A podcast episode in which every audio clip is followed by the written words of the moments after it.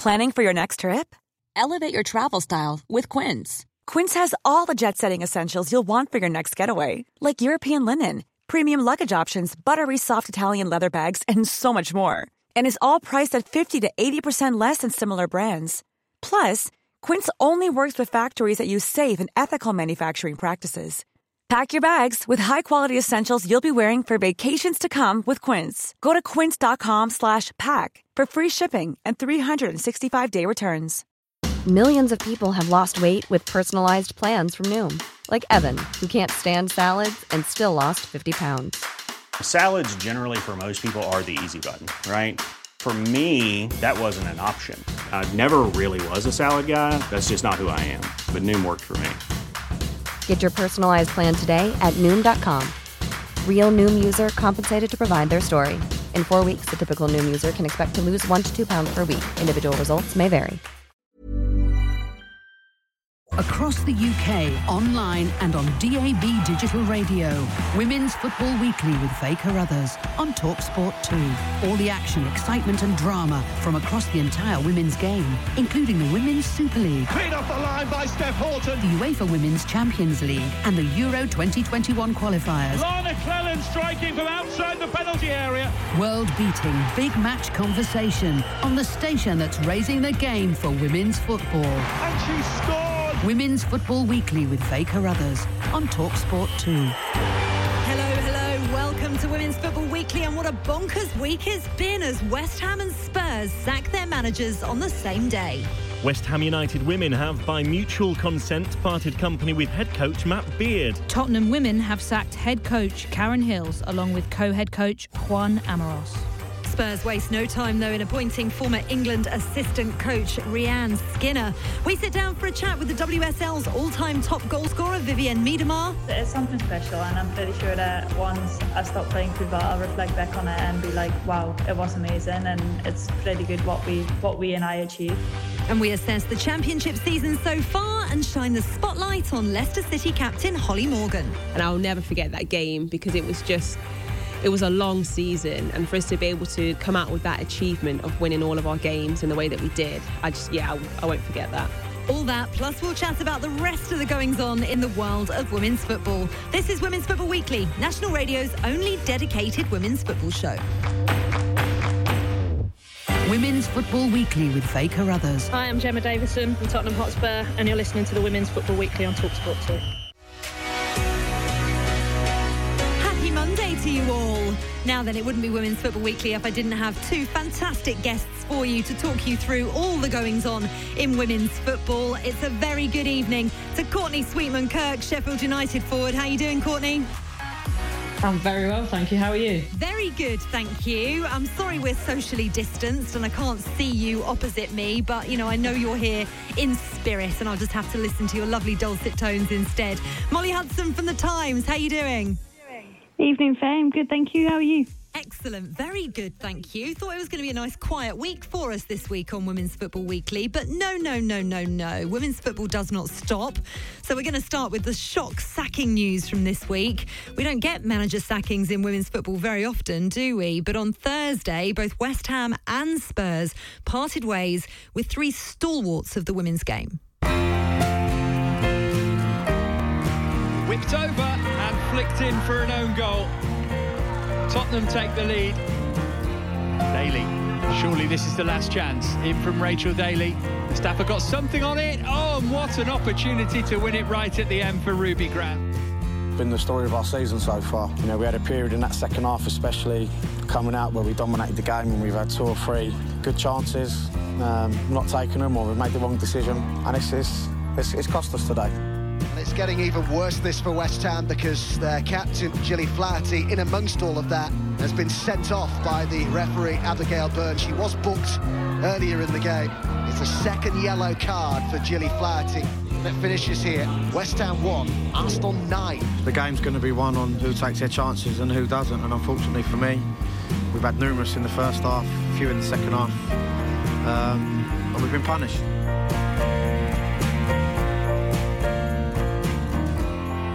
Donk, Miedema, left Meads in space, and it's been played to her perfectly. Will she square it? She does. Fort!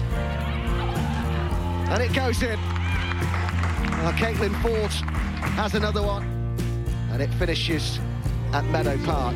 Arsenal 6, Tottenham 1.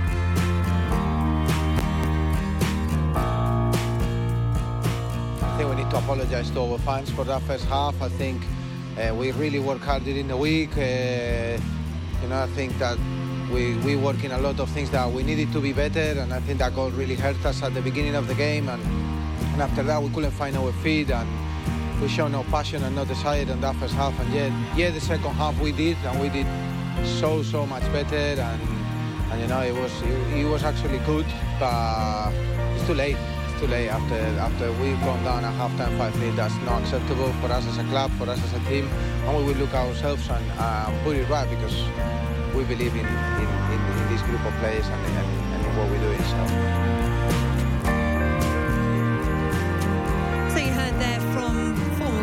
Manager Matt Beard and former co-head coach of Tottenham Hotspur Juan Amoros there. Both uh, of these clubs have uh, suffered at the hands of Arsenal. Uh, 9 1 for West Ham and 6 1 uh, to Spurs. Thank you to Spurs TV as well for some of that. We're going to start chronologically, though. Um, West Ham manager Matt Beard, fresh from his side's 4 0 League Cup win over Charlton, left the club on Thursday by mutual consent. Uh, the former Chelsea and Liverpool manager had been with the club for two and a half years, famous, famously led them to the final of the Women's FA Cup last season, but three straight WSL defeats. Uh, leaves West Ham in ninth, and they have parted ways. Uh, how much of a surprise was this, Courtney?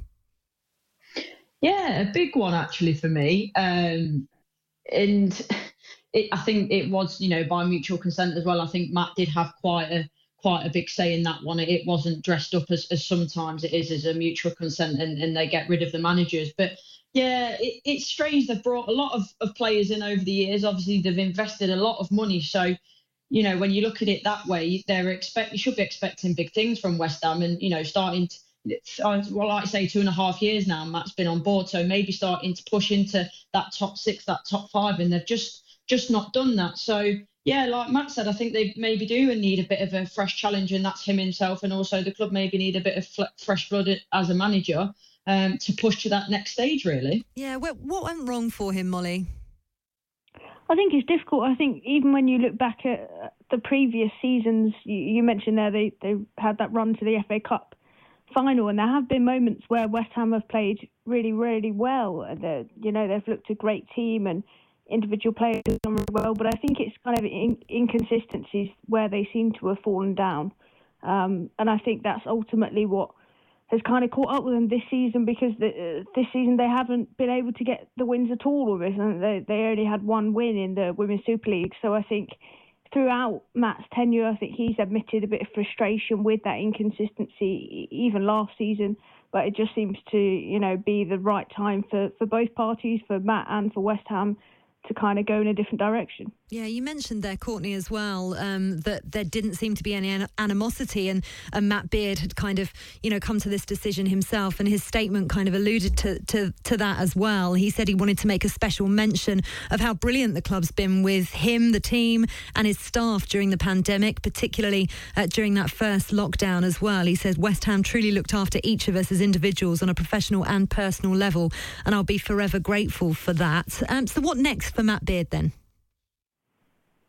I'm not sure. I think he'll probably take a bit of time to to compose himself and, and spend some time with the family. I saw that video he, he posted on Twitter thanking everyone and said he was going to spend some time with his family, which I'm not surprised about because obviously, you know, football, football management is is a very sort of 24/7 job, and I think even when managers are at home, that they're, they're always thinking about the game. So I think he'll take some time, and I, don't think he'll be short of offers. To be honest, it wouldn't surprise me if he if he went back out to US. I, from what I know, he, enjoyed his time out there, so that's an option. But I think you know, regardless of what's happened with West Ham, there, there have been a lot of highs in there, and as you say, that FA Cup final um, got there. So I, I, don't feel like he'll be short of offers. No, I'm sure he won't. And he certainly isn't short of an offer here on Women's Football Weekly. I've already been in touch with him to get him on very soon. So I'm sure you'll hear from the man himself here on Talk Sport 2 uh, within the next few weeks. Um, what next for West Ham, though, Molly?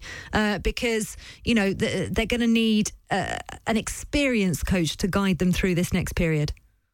Yeah, I think so. I think you, you look at that kind of bottom half of, of the Women's Super League, it is it is quite tight down there. And I think at least with someone like Matt, you know, it's an experienced pair of hands, so it's really important that West Ham get this next decision right. And you know, I think if you look at any manager in the Women's Super League at the start of this season, it's hard to look past Carla Ward Ward in the fact that you know how impressive she's been at, at Birmingham City, how well they've done on such a small budget, and you know I understand that that West Ham would certainly be interested in bringing her to the club, but obviously you know it depends on on the financial situation at Birmingham more than anything, whether or not Carla feels she's able to to further her career as a manager and take the club further um, with with the current budget they have, and hopefully that they've seen enough of what Carla and the team have done on the pitch this season to, to really support them going into the January transfer window. You know Carla Ward well, Courtney. Um, would she be the right fit for West Ham? Um, I, I, think she'd be a great fit, but I think, as Molly said, it, it's now it's as much as this is a, a big thing for West Ham, it's it's now a, a, massive decision for Birmingham. And I agree. I think they've they've got a backer in this January window, and and it will definitely be a turning point for them to see how you know the women's club is viewed within the club because now they've they've she's done such a fantastic do- job effectively. Birmingham are, are safe for all intensive purposes I think for me. Um, so you know if they if they back her in January she can sort of future plan the second half of the season then to next season. And you know if they don't do that then I, I think she's got to go in and, and not well I wouldn't say take a chance but she's definitely more than good enough to to be able to do it at that level. I think you know there there will be increased pressure with a bigger budget, but I think she's the sort of person that will definitely be able to take that on and and um, bring bring the team together because that's what she's done at Birmingham. She's brought everyone together and, and, dug them out of a hole, and, and that's what West Ham need at the moment as well. Yeah, it certainly is. Spurs also need themselves dug out of a hole because later on that Thursday afternoon, um, which I know Molly Hudson, you had off. I think you can't you can't take a day off. Look what happens when that happens. Uh, we heard the news that Tottenham had sacked their joint head coaches, Karen Hills and Juan Amoros, who took them from amateur to professional, got them promoted from the Championship two seasons ago, and had only signed new two year deals back in September. Uh, the club said the decision hadn't been taken lightly, but was in the best interests of the team, believing that a fresh approach would offer renewed impetus as they look to continue their upward trajectory and positive growth. Their words, not mine. Uh, that same day, they then announced announced the arrival of former Arsenal coach Rehanne Skinner, of course, uh, very recently only just appointed um, assistant uh, coach to Phil Neville with the England setup. So we'll talk about that appointment shortly, but the actual uh, departure of these two coaches caught everybody by surprise again, didn't it, Molly? Yeah, I think so, and I think it's particularly. I think we've spoken, you know, a couple of minutes ago about this feeling like it was a little bit of a turning point for West Ham. It feels like a turning point for the women's game that Joanne and Karen they kind of built this club from literally nothing. They were driving mini buses and sorting out players' food and washing the kits, and then you know they transformed them, obviously with investment into the Women's Super League, a professional club, and then it's it's almost like it's it's too much of a fairy tale to be real for the cold, hard reality of professional football, men or women's. And you know, I was only speaking sort of last weekend, watching that that Bristol Bristol Tottenham game, and thinking, oh, does it feel as though this Tottenham side has really moved on this season? Have they managed to step it up a level? And to be honest, no, they probably haven't. They they probably don't look quite as good as they did last season for whatever reason. And perhaps that is just a case of needing a refresh, needing, you know, new insight, new new training methods. But it is difficult when when you look at what Karen and Juan have done for the club you know, you do you do feel sorry for them a little bit for for the the realities of management, I suppose. Yeah, I mean it's a really difficult situation. And, and, listen, I don't want to judge any club with the way that they do their business, but I was very surprised with the timing of immediately then announcing Rehanne Skinner very shortly after that statement that was quite short, um, saying that these the, these two coaches were leaving. Yeah, and I think you know, I think it's one of those where the similar kind of situation with Matt at West Ham it was probably the decision was kind of made, you know, probably the week before. So yes, it was still very quick, but it wasn't quite as quick as we found out the news. It wasn't quite as quick as mm. right, you're in one day, the the next one's in, you know. But I think, yeah, of course, it, it is difficult. It's harsh. but at the same time, when you're when you're down there in the Women's Super League, you're you're near the bottom of the table. You need as much time as you possibly can, you know, for, for Rehanne to come in and, and get to know the players and, and get right stuck in with the training. So, what is Rehanne Skinner going to bring then, Courtney?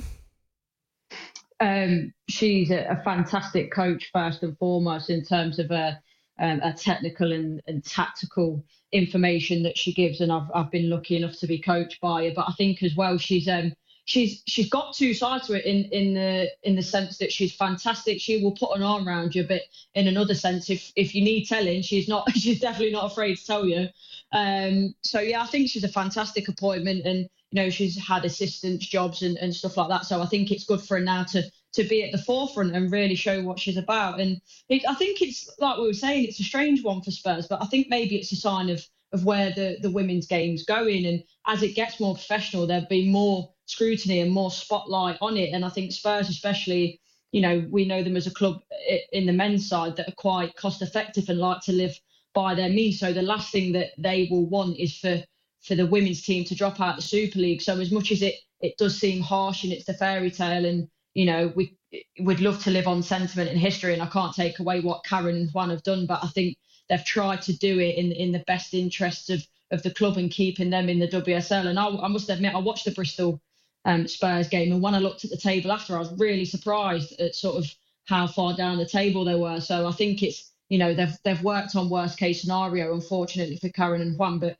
you know I don't think they could get a better appointment than Rehanne Skinner. Really interesting. Be very, very interesting to see how both these teams get on as well. Uh, you are listening to Women's Football Weekly on Talk Sport 2. I'm Faye Carruthers alongside Sheffield United forward Courtney Sweetman Kirk and Molly Hudson from The Times. We, of course, everybody on the show wishes Matt Beard, Juan Amoros, and Karen Hills all the best with whatever they go on to do next. Uh, now then, she's a goal machine and she's been speaking to Talk Sport 2. You'll hear from the WSL's top scorer, Arsenal's Vivianne Miedema, next.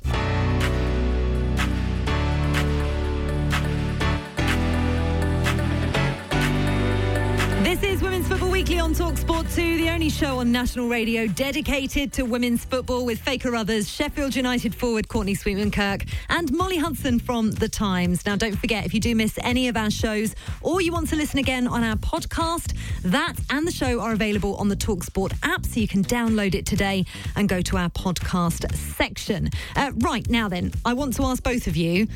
It's a big question, so just just brace yourselves and have a good think. Since the WSL first started, which striker has impressed you most? Obviously, present company aside, Courtney, but who for you? um, it's got to be Vivianne Miedema. She's she's. I can't say enough superlatives about her. To be honest, she's absolutely fantastic. She's got a bit of everything. She could hit long range effort. She's a movement is absolutely incredible to be in the right place at the right time. I think know a lot of people say about strikers, oh, it's easy to tap him, but you've got to get there. You've she can. I think the best defenders sniff the danger, and the best forwards sniff the goals, and she certainly does that.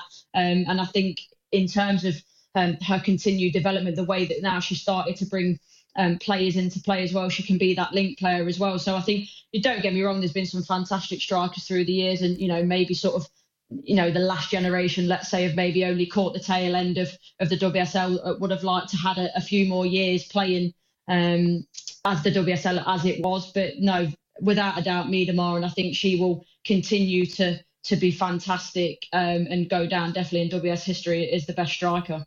Molly Hudson, do you concur?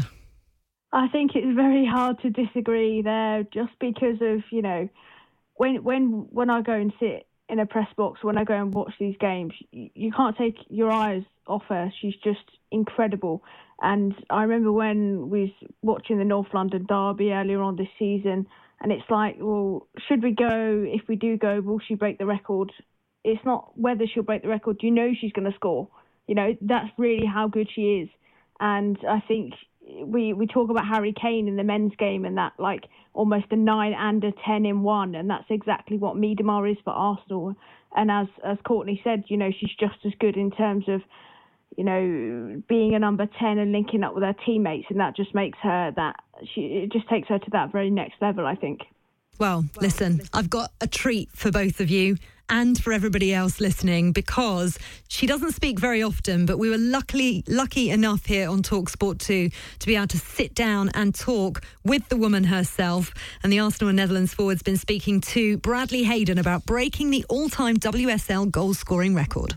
A fantastic achievement for yourself. Um, I know you're still only 24, but where does this achievement rank in terms of your career so far? To be honest, like for me, it was just one of those things that I'm happy to get out of the way and we can just keep building and keep going. Um, I think obviously, like although I'm still quite young, I've been at the club for a couple of years now. Uh, I've been around for more than long enough. You must get bored of me already, but yeah, it's just obviously it's something special, and I'm pretty sure that once I stop playing football, I'll reflect back on it and be like, "Wow, it was amazing," and it's pretty good what we, what we and I achieved. Um, but right now, I'm just focused on the next game. Have you thought about what kind of legacy you want to you want to leave? Because you're now going to be considered an Arsenal legend and also a WSL legend as well. Um, no, not really, to be honest. I think, as I said, like I think there's a lot of people busier with it than I am. Um, I just want to to be the best version of myself, and that's on and off the pitch. Um, I'd like to be remembered as and a great player and an amazing team player. Um, and I think that's something obviously you're working working on day in day out. And um, I hope that in in this season and whatever happens after um, yeah, I can just keep going and keep improving myself. And scoring goals has been something you've done throughout your career prolifically, even before you came to Arsenal and for your country as well. Where did that kind of goal scoring instinct come from? Not sure, to be honest. My dad always says it's from him, but I'm pretty sure it's not.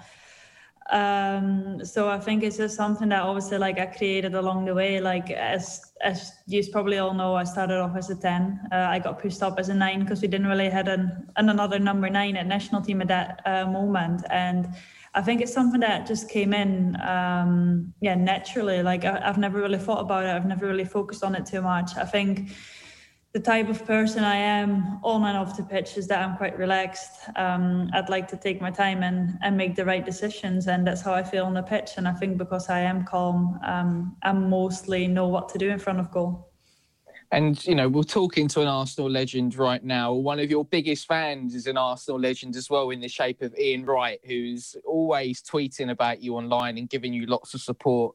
What have you made of, of the support he's given you and, you know, the, the whole support he's given the whole league as well? I think it's obviously amazing for like uh, professional, well, ex or professional footballers to yeah, to be interested in women's football, and I think we need that way more. I think uh, he's the prime example of of knowing um, that women's football is rising and that it's becoming uh, bigger and better. And obviously, I'm pretty sure his daughters and his granddaughters are playing a big part of it. Um, but it's amazing to have uh, big legends on board with us. And as I said, like even for me as a player, like obviously I catch up with him quite a lot of times at the moment with uh, for different reasons for Adidas, for Barclays. Um, it's nice to have someone to speak to, and it's nice to have someone to share your frustrations with some sometimes as well. And lastly, for me, um, how quickly can we expect you to get to 100 now? Then, and another 50 games. no, I'm not going to say that. Definitely not. Um, I think, as I said, like my main goal is to help the team, and if they want me, if they need me to score goals, then I hope I can bring that for them and to them. Um, and if not, then I'm pretty sure that I can can help them in other ways. And I mean, I hope the hundred will come one day, but it's still far, far away. I'm not sure how far away it is. Probably not as far away as she is suggesting. Very humble there, Vivianne Miedema, the Arsenal and Netherlands forward, talking to Talksport 2's Bradley Hayden. We don't get to hear from her that often, Courtney, but she speaks so well, doesn't she? And, you know, she really is going down as a proper legend of the women's game here in the UK. Yeah, she comes across really well. And I think like like she said in that interview, it, she's not just about her goals; it's about her contribution to the to the team. And and yeah, she comes across really well. And I think on the pitch as well, I, I love how she sort of saunters about. I would say she's nonchalant. She's not arrogant, but she's nonchalant. And I think for for a forward, you need a bit of that, a bit of self confidence in yourself. And you know, when you when you are having score goals for the team, it, it sometimes can be a big pressure. So to have that self belief is really important. And as you say, I don't think, you know, that 100 goals, I don't think it'll be too far away at all. I'm sure it won't. And just finally, Molly, I mean, whenever I watch her, particularly live, you really get her stature and she's so graceful on the pitch. She doesn't even look like she's trying. Definitely, and I think that's that's what it is. As, as Courtney said, she she does have that nonchalance about her, but what you see is that she delivers time and time again, and particularly in thinking about the the Chelsea draw the other week, and there was a lot of build up about well, can Miedema actually do it in the big games? You know, is she overhyped? Does she only do it against the smaller teams? And you you get to that game and and you see her run for the Arsenal goal, and it just showed that extra side of her that not only is she so good at scoring, she has a turn of pace which people people probably underestimate her for. She's got a brilliant eye for a pass, you know, pinpoint pass for, for Beth Mead to tap home. And, you know, Joe Montemurro, the Arsenal manager, said afterwards it, it was a moment of magic from Viv, and that's what it was. And she has that ability to produce those moments of magic almost, it seems, whenever she wants to. And she has that true star quality. And for, for anybody that is maybe new to the women's game or, you know, a fan of the game, she is really a joy to watch. She absolutely is. And Magic Miedema. And uh, as Courtney Sweetman Kirk said, not enough superlatives uh, for her. You're listening to Women's Football Weekly on Talksport 2. I'm Faye Carruthers alongside Molly Hudson from The Times and Sheffield United's Courtney Sweetman Kirk. If you miss any of the show, you can catch up by downloading the Talksport app and subscribing to our podcast. Just search Talksport Women's Football Weekly. And coming up on the only dedicated national radio show for women's football, we're taking a closer look at the championship. Ready to pop the question? The jewelers at BlueNile.com have got sparkle down to a science with beautiful lab grown diamonds worthy of your most brilliant moments. Their lab grown diamonds are independently graded and guaranteed identical to natural diamonds, and they're ready to ship to your door. Go to BlueNile.com and use promo code LISTEN to get $50 off your purchase of $500 or more. That's code LISTEN at BlueNile.com for $50 off. BlueNile.com code LISTEN. Millions of people have lost weight with personalized plans from Noom, like Evan, who can't stand salads and still lost 50 pounds. Salads, generally, for most people, are the easy button, right? For me, that wasn't an option. I never really was a salad guy. That's just not who I am. But Noom worked for me. Get your personalized plan today at Noom.com.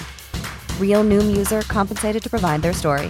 In four weeks, the typical Noom user can expect to lose one to two pounds per week. Individual results may vary. Hey there, it's Michelle Norris. I'm host of a podcast called Your Mama's Kitchen. When I travel, I'm usually looking for a way to find a taste of home when I'm not at home. And one of the things I love to do when I am at home is entertain. And Airbnb allows me to do that. When I was in California recently, I rented a house that had a great kitchen. And when we were sitting around the table, we we're all thinking, we're in someone else's house. Someone could be in all of our homes as well. If you have a home, but you're not always at home, you have an Airbnb. Your home might be worth more than you think. Find out how much at airbnb.com/slash host.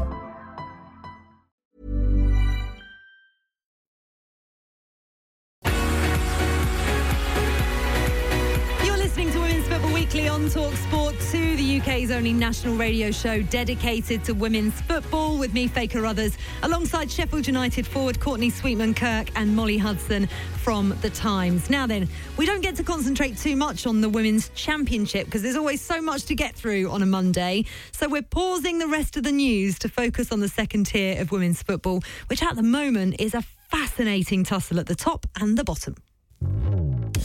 Wilkinson. What about that for a through ball? Pennock, 1-0 to Sheffield United. But the finish was good, but the through ball was something else. Wardy leaves it for Morgan. Oh, it's a muddle between the defender and the goalkeeper. And in pops Katie Wilkinson, her sixth goal in the championship this season. Lumsden that is a match-winning save from the former Liverpool goalkeeper Fran Kitching. Crossing for Surrey. It's too deep. Harry Matthews. Durham stay top. They stay unbeaten. They've beaten second place Sheffield United in their own backyard. Sheffield United nil, Durham one. I'm so sorry, Courtney Sweetman-Kirk, for that being the main piece of audio that we used, your defeat to, to Durham. We'll talk about your win. You rectified it, 1-0 win over Charlton at the weekend. Um, but let's talk Durham first of all. Um, we have a, a, a fantastic uh, friend of the show, Derek Purcell, who messages us without fail every single week saying, please talk about Durham. Well, Derek, your wish is our command. You are top of the table, 18 points, eight games played and they've just been phenomenal this season, haven't they, uh, Courtney? You've played them most recently. What's so great about them this season? You know what they've added massively to their game, and, and this is no disrespect to, to teams gone by. They've always been very, very difficult to beat. They've always been very physical, but maybe um, not not so great on the ball as they are now. But that's what they've added to their game. They play through the thirds. They're very confident on the ball. Um, fantastic sort of technical ability in, in players like Beth Hepple and, and Emily Roberts. So yeah, they've, they've added that technicality to their game, and they're, yeah, they're so hard to beat. I think uh, if if um, I'm correct, I think they're sort of hybrid full time as well. So I think they're four days a weekish.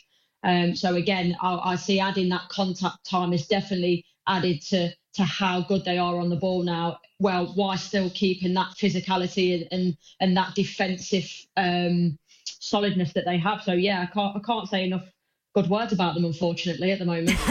yeah, I was going to say you've uh, they've got a game in hand over you as well. You're just a point behind them in, in third place. That that win taking you up to, to third against Charlton at the weekend. Um, but Molly, uh, they've got a really big fan base as well. Twelve thousand fans watched the live stream of their match against uh, Aston Villa in the League Cup last week. Yeah, I do think you know we we laugh about about kind of Durham and and Derek always wanting us to talk about them, but you know what? We probably should talk about them more. We are probably underestimating them, and I would say that because you, you look at teams like Liverpool that have obviously dropped down into the division that are professional, teams like Leicester City that have invested and gone professional. Actually, Durham, yes, they've they've built slowly. They've gone from part time to this hybrid model which Courtney kind of touched upon there. They've got really strong links with the university and uh, they utilise that for them. They've become a kind of hub for women's football in, in the northeast because it's in an area that, that has kind of been probably forgotten a little bit in terms of professional women's football. And they've utilised all of those things really well. And actually, when it comes down to this hugely competitive championship this season, if it comes down to, you know, those big games, as Courtney said, they're so difficult to play, and I think that that is their strength when when you come and, and play a Liverpool or a Leicester City. Out of any team in the Championship, Durham are probably the ones that you think that's going to be a really tough game. You know that you turn up there and it's going to be difficult, and I think definitely they're they're one of the favourites to, to maybe even get promoted this season. Yeah, and and this is where when you look at the championship and how tight it is at the moment, you're thinking maybe the system's got to change to have two up and two down. One hundred percent, hundred percent. I think that, and you know that's credit to to the players, to the division, to the clubs that have built. You know, clubs like Durham and Sheffield United who have, have slowly built and uh, increased better better players, attracted better players, you know, top top managers. And I think now it probably is the time because when you get to the cup competitions, the FA Cup, the Continental Cup, you do actually see that these teams probably in the top half of the championship. They're there or thereabouts when you come to play the bottom half of the Women's Super League, and that's always been the main thing. If you have to go up, will they be able to compete? And I think currently, yes, I think they can. And I think that that has to be something that we look at going forward increasing the Women's Super League as much as some managers might not like the idea of that with more games to play. I think it is the future for the women's game. Yeah, it's really interesting you say that, Molly. Um, Derek, I hope we've done Durham justice there, and I'm sure we'll try and get Lee Sanders on at some point soon as well. Leicester City just behind them, uh, a point behind them, in fact, also with that game in hand over Sheffield United, a 9 1 win over Coventry last time out. And I, I, was lucky enough to go up to Leicester actually um, and, and see how they've formed because they've got such an interesting story. We talked about about it on Women's Football Weekly a while ago. Um, it's it's family run, and now they're under the the umbrella of the of the King Power uh, group and uh, training um, at, at, the men's training ground with Leicester City, um, and under Jonathan Morgan, um, that they're doing great things at the moment. Courtney. Yeah, definitely. I think sort of know the Morgans quite well myself, and you know when the when the club sort of went down the leagues, they've rebuilt the club and, and made sure they've they've got it back to where it needs to be. And yeah, under the umbrella of the men's club, which I think is is important going forward now for them. And they've done so well to get it to a place where it is obviously going full time. It's fantastic for for Leicester in general to to have a professional club, and I'm sure that they'll do really well. And you know, whether it's this season they get promoted, hopefully it's uh, it's us and, and not them. But um, yeah, I think in, in the coming seasons they've they've definitely starting with a fantastic foundation and, and will be in the WSL before long. Yeah, they still have a chance of getting into the quarterfinals of the uh, League Cup as well. They've still got to play Birmingham City, the last game in Group E there. Um, and of course, Durham as well have the opportunity to go up as second best runners up. We forgot to mention that, as to Crystal Palace, uh, but still games to, to be completed in, in the League Cup. Uh, but let's talk Sheffield United under Neil Redfearn, doing great things, um, really built under Carla Ward as well. Um, I mean, I know that you played under uh, At, at, Liverpool as well, Courtney. But but what's he been able to do with Sheffield United since he's come in? I know you've only come in this season. What's what's been the difference there? Yeah, I think obviously, sort of when managers leave, it's it's always a difficult situation for a club. So um, I wasn't actually there at the time when he first come in, but you know, spoke to the girls, and what he did is he sort of stopped the the crisis mode, as it were, I suppose, and, and put everyone together and made sure that they they felt they was in a good place. And he's good at that. He's sort of a, a feel good manager. He make, he makes people feel good, and um, obviously his coaching is quality as well. So he's in, installed that bit of confidence and belief. I think not that they didn't have that last season, but like I say, when you lose a manager, it's always hard. Um, so yeah, he's instilled that belief in everyone and you know, despite us, you know, being part time, we know that we can compete with with the clubs that are either hybrid or full time. And and yeah, I think he's he's just such a positive man. I would say. He's don't get me wrong, you don't want to get on the on the wrong side of him. And and believe me, we've we've been on the end of a hairdryer recently. That wasn't the best, but you know, he's um yeah, he's, he's brought everyone together and he's given us the belief that we can compete with anyone on our day. Yeah, I mean, this is what I love about the championship. I mean, it's very like very much like the men's championship. I absolutely love that league because it's so tight, and it's exactly the same uh, in the women's championship because Liverpool just two points behind. They've also got a game in hand. Sorry to keep rubbing that in. uh, Vicky Jepson, obviously your former manager at, at Liverpool, uh, it's well documented. When you first came on the show, we talked about Liverpool and and what they need to do in order to try and bounce straight back into the WSL. How are they getting on under? Vicky Jepson this season? Uh, yeah, they're, they're doing well. I think, you know, most of the girls knew that how competitive the championship was. And obviously it's been proven. I think, you know, some people from the outside might have expected Liverpool to walk the league because obviously they've come down from the WSL. They still stayed full time.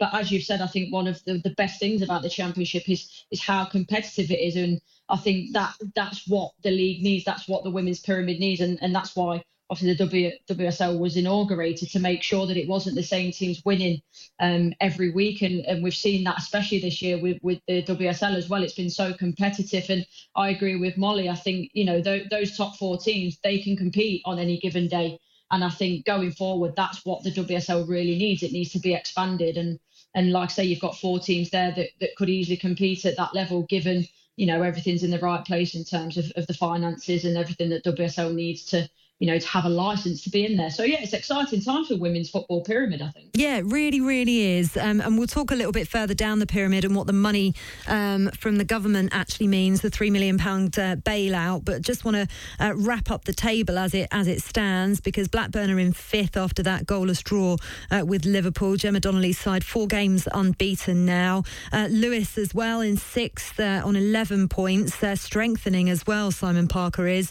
They've brought in midfielder Lucy Porter, who uh, started her career at, uh, at, Villa as a kid and has been out in uh, in the USA. Uh, Crystal Palace then in seventh, and then uh, tight at the bottom as well. London City Lionesses under interim head coach Melissa Phillips. Um, they're on seven in eighth and play Coventry next to a ninth, and then you've got London Bees and Charlton Athletic propping up the bottom. So it's tight at the top and the bottom. And I just want to discuss this uh, £3 government bailout for women's football.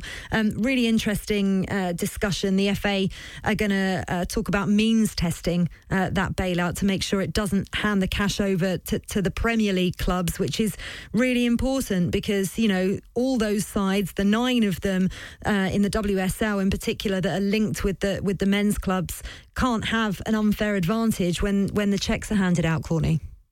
Yeah, I think that's needed. The FA have, have done that right. I think if, if they do it that way, because you know we've talked about this before in terms of some of the you know the financial backing that some clubs have got compared to others, and I think you know with everything that's happened with the pandemic, it, it needs to be make it as, as a level playing field as possible. And I think the the thing that sort of baffled me was the lack of funding though for further down in in the national leagues, which I think you know they're probably suffering more than more than the top two leagues. And again, I think we need really need to look after our pyramid to make sure that it it progresses as a whole. But I think it's the right step forwards to to means test it and hopefully you know there aren't clubs in in massive amounts of financial trouble because as you know the women's football is on a massive trajectory at the minute and it'd be a shame to lose everything that we've gained yeah, absolutely. And just finally, Molly, the announcement today that up to 4,000 fans will be allowed back into stadia from next month. How much is that going to help clubs?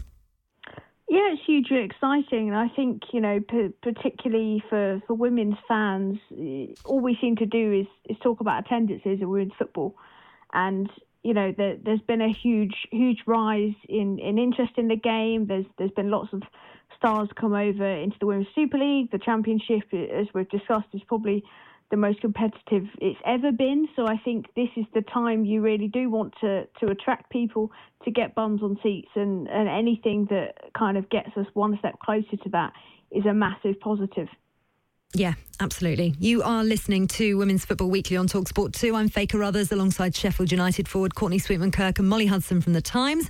If you miss any of the show, you can find our podcast by downloading the Talksport app and searching for Women's Football Weekly. Uh, next, we'll be getting to know Leicester City women's captain Holly Morgan. Women's Football Weekly on Talk Sport 2. I'm Faye Carruthers, and keeping you company with me is former Liverpool, now Sheffield United forward Courtney Sweetman Kirk and Molly Hudson uh, from The Times. Now, then, loads of stories around the world of women's football this week. Let's kick off with FIFA stepping up protection of female players and coaches. Uh, so, basically, new maternity cover regulations uh, have been introduced aimed at protecting women footballers. Um, the proposed regulations are going to need FIFA Council approval in December, though. But what it would mean is players would be entitled to a minimum of 14 weeks of maternity cover on at least two thirds of their salary. And FIFA could potentially impose transfer bans on any clubs not meeting the new standards. What do you think of this then, Molly? Firstly, I think it's a hugely positive step that FIFA have introduced this. Um, I think it's something that has probably been more brought to light, you know, by the likes of Alex Morgan um, and and we've seen how important it is. You know, it's the same as in literally any other job. You you would expect to be able to have maternity leave, and, and women's football should be no different. I think it's a first step, and it's an important first step. But there there are kind of areas in it that are a little bit grey. For example, in the build up to to your pregnancy, if you're in the gym are you does that still count as being in full training? Because you you probably wouldn't be in full contact training you know a month or a couple of months before you give birth. So it, there are still grey areas. I think it it could be a lot more it could be a lot more comprehensive. We've seen with morgan that you know it's difficult to come back when you've given birth. It's you know it's a long process when when you're coming back to being a professional athlete. But i think the main thing is that fifa have recognized that it was an area where they were really lacking, and at least they're making the steps to kind of correct that now. Yeah, and it is a start, isn't it? Um, what's also started is the Saudi Arabia Women's League. Uh, finally, it had to be postponed, of course, because of the coronavirus pandemic. But uh, more than 600 players for 24 teams competing for a championship cup, which is uh, great news out there. And then this one was a shocker: seven-time European champions Lyon seeing their 80-game unbeaten streak ending. Uh, they fell to their first defeat in almost four years at the hands of PSG. Uh, Courtney.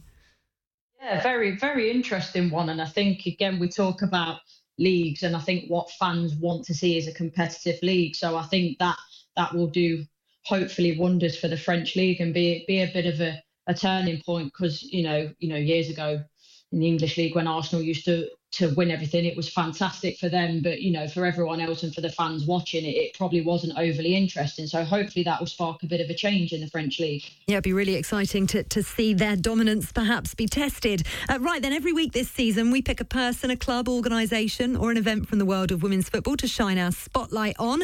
As we've been focusing on the championship this week, we're going to shine our spotlight on Leicester City captain Jade Morgan. I'm Holly Morgan and I am captain for Leicester City Women's Football Club. My style, I'm very simple. um, very simple, so probably sometimes will go unnoticed. I just like to do the simple things well and effective. And if I do that, then happy days, that's my job done. And as a defender, it's to keep the ball out of the back of the net. So whether we're in training or on a game day, I do not want that ball going in the back of the net. So you will always see passion and aggression and uh, never uh, die attitude. Beating Reading in the FA Cup, that was just a wonderful experience because we, you know, Reading, WSL one team, theoretically we weren't meant to beat them. If you're looking at, you know, leagues that we're in, they were full time, we weren't full time at that point. And it was just electric, that environment and um, that memory of beating them the way that we did was fantastic. And my second highlight would be when we won the league in 2015, the same league, the same year that Leicester actually won the Premier League. We won all, all of our games, 22 out of 22 and it was a final game against Wolves, and it was 1 1. And in the last minute, we scored to make it 2 1 to make it 22 out of 22 wins. And I'll never forget that game because it was just, it was a long season. And for us to be able to like come out with that achievement of winning all of our games in the way that we did, I just, yeah, I, I won't forget that. Oh, what do I love? You know what? I've been playing it for so long that sometimes I ask myself when it's a really cold evening or cold morning and I'm stood outside in the rain and I'm thinking like, why am I doing this?